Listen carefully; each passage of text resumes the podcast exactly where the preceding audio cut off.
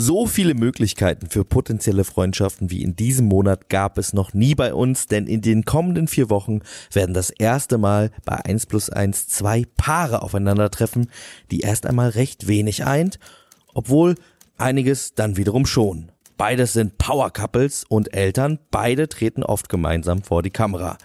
Power Couple Nummer 1 besteht aus einer ehemaligen Fitnesstrainerin, leidenschaftlichen Sängerin und Jet-Set-Ikone und ihrem Mann, Modezar, Sonnenbrillenenthusiast und Medienunternehmer. Wenn sie nicht gemeinsam vor der Kamera stehen, führen sie ein eigenes Hotel und haben außerdem Deutschland im Alleingang vor der letzten drohenden Wendlerwelle bewahrt. Die beiden Personen unseres zweiten Paares hatten kurioserweise schon einen ähnlichen Lebenslauf, bevor sie sich überhaupt begegnet sind.